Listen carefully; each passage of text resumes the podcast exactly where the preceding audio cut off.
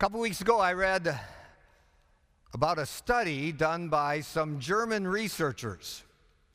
They gave people a task that would take about five minutes long. But they found out that if they said just a couple words to the people before they took the task, they could shave off over a minute of time. It took between three and four minutes instead of five minutes. What were the words that they said? Good luck.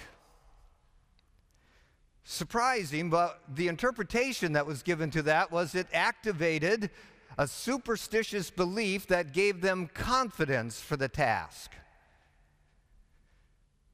Now, the person I was reading who was commenting on this study had a different interpretation. He simply said, God has designed us to give and receive encouragement.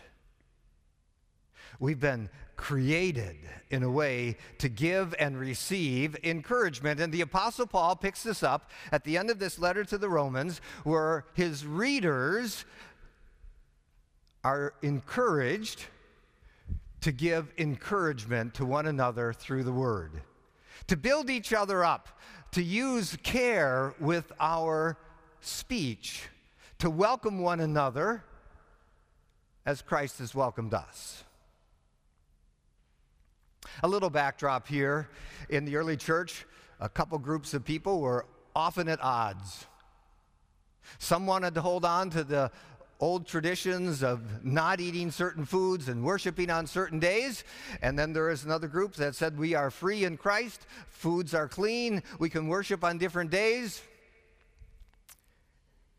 And one group would criticize and complain, and the other group would be condescending and cutting down, and it wasn't pretty. So Paul is saying that on things that God's neither commanded or forbidden now.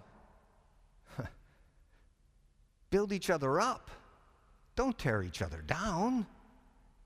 Encourage one another with the scriptures.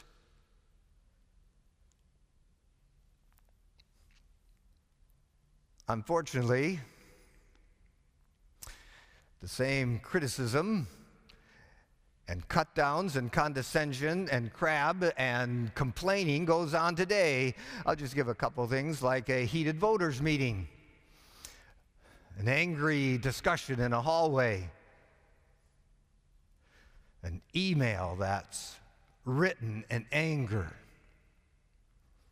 a Facebook post that shames somebody from the church, a confrontation in the church parking lot. Criticizing, cutting down, complaining, condescending, tearing people down. The Apostle Paul says, Stop it. Build each other up, welcome one another, encourage each other with God's Word. Now, we have a lot of different ways that we can encourage people. When my wife has a number of nights in a row that are difficult at work, I can leave a rose on her desk. We can write a handwritten note and send it in the mail. Those aren't done too often anymore. We could put something on Facebook, send a text message, pat somebody in the back, all sorts of different ways. But the Apostle Paul here talks about the encouragement of the Scriptures to use God's Word, the Bible, in a way that builds people up.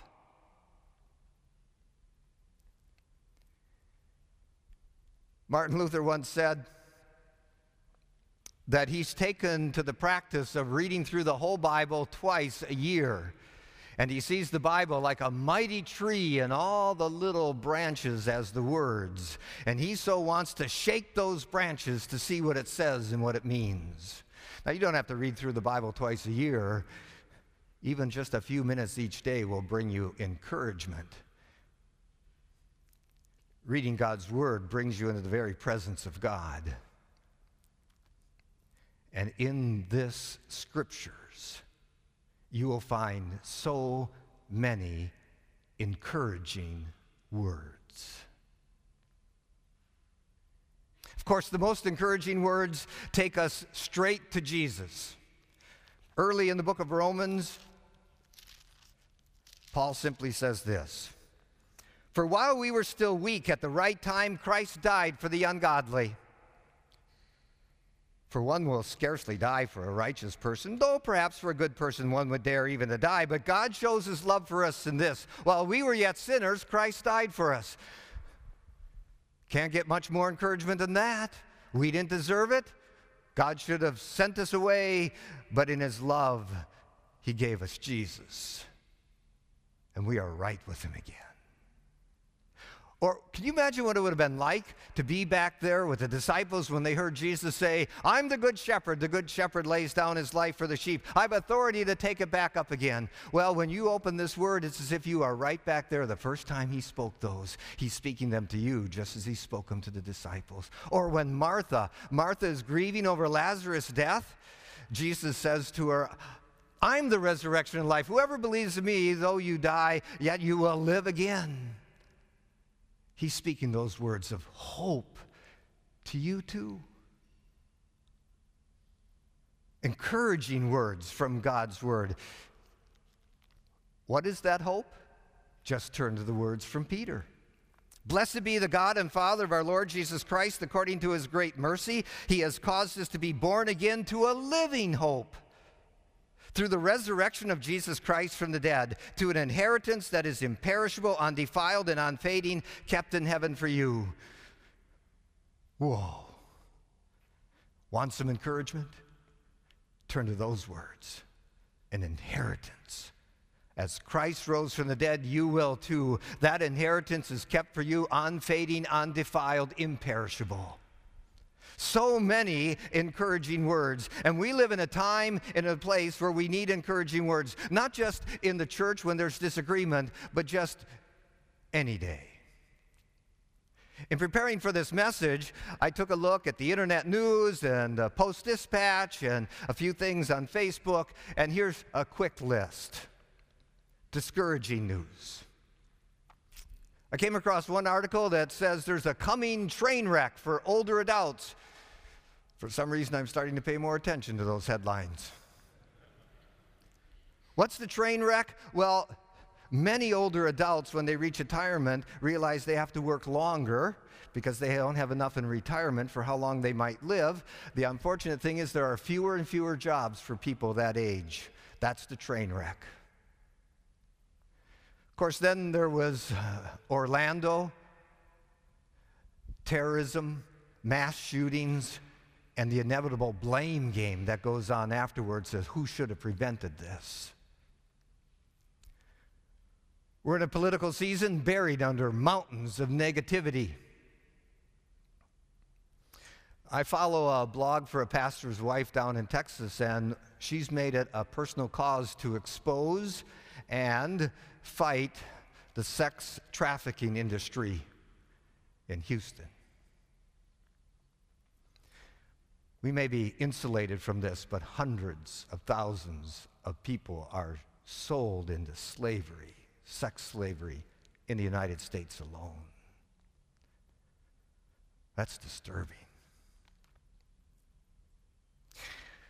I read about a pastor who's struggling with depression, how teenagers, teenagers will go to the internet for 95% of their advice rather than their dad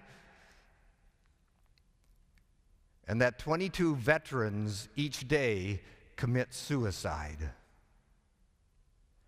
Well, that was just out there. You can always turn inside the church and you got scandals, uh, not enough money, empty pews, whole generations missing, fighting that goes on, made fun of in television, uh, movies, laws that are being enacted that have put us on the defensive.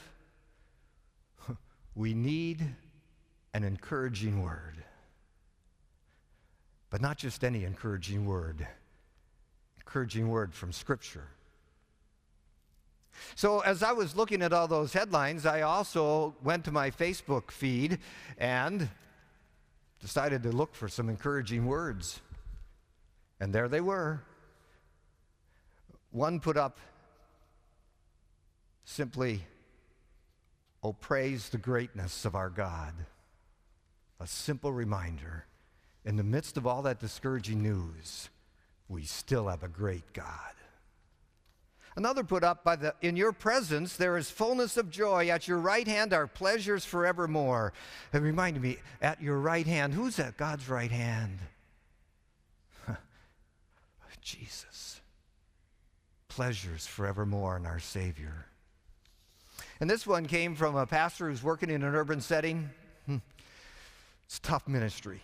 Two steps back for every step forward. He put this up My grace is sufficient for you, for my power is made perfect in weakness, God says. That is why, Paul says, for Christ's sake, I delight in weakness and hardship and insults and persecutions and difficulties, for when I am weak, then I am strong. In the midst of all that discouraging news, when we are weak, God is strong. People on the internet using God's word to encourage me. I remember a time a number of years back when I needed the encouragement of God's Word.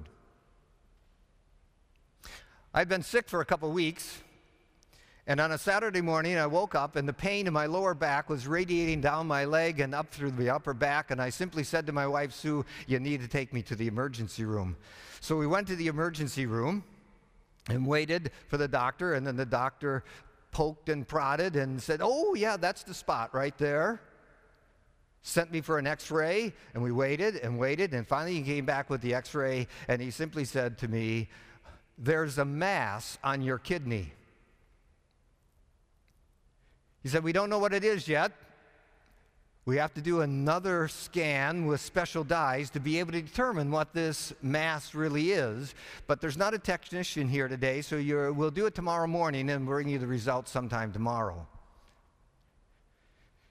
Now, think about that. You've just heard the words, a mass on your kidney, and you have to spend the whole evening and much of the next day waiting for the results. What do you think I was feeling at that moment? anxiety, uncertainty. Anybody got another word? Fear. So I sent I sent my wife Sue home and asked her to bring my personal Bible back. And that was an evening in which I spent in the Psalms just reading what the writers of the Psalms had put down about fear and uncertainty and anxiety and worry and the promises of God that are attached to them. Sue brought me God's Word, and God's Word encouraged me. I have an assignment for you. That's what this, in this handout is all about. It has three Bible passages on it. Joshua 1 9, be strong and courageous. Do not be frightened. Do not be dismayed, for the Lord your God is with you wherever you go. What a word of encouragement. For I am sure that neither death, nor life, nor angels, nor rulers, nor things present, nor things to come, nor powers, nor height, nor depth, nor anything else in all creation will be able to separate us from the love of God in Christ Jesus our Lord. Wonderful words of encouragement. He never abandons us. Fear not, I am with you. Do not be dismayed, for I am your God. I will strengthen you. I will help you. I will uphold you with my righteous right hand. Here's what I want you to do. You see the dotted lines? I want you to take it home and I want you to cut it into thirds.